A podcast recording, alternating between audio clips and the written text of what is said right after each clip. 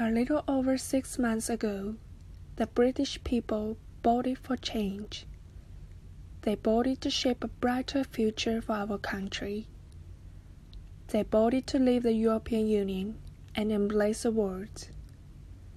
And they did so with their eyes open, accepting that the road ahead will be uncertain at times, but believing that it leads towards a brighter future for their children and their grandchildren too. And it is the job of this government to deliberate.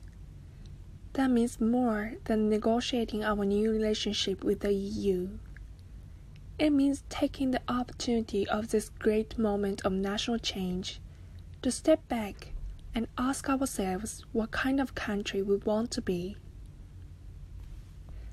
My answer is clear.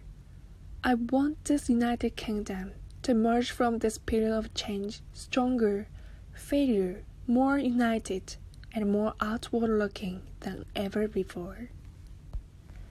I want us to be a secure, prosperous, tolerant country, a magnet for international talent, and a home to the pioneers and innovators who will shape the world ahead.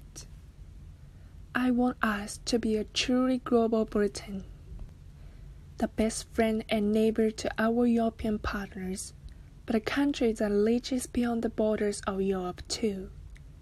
A country that goes out into the world to build relationship with all friends and new allies alike.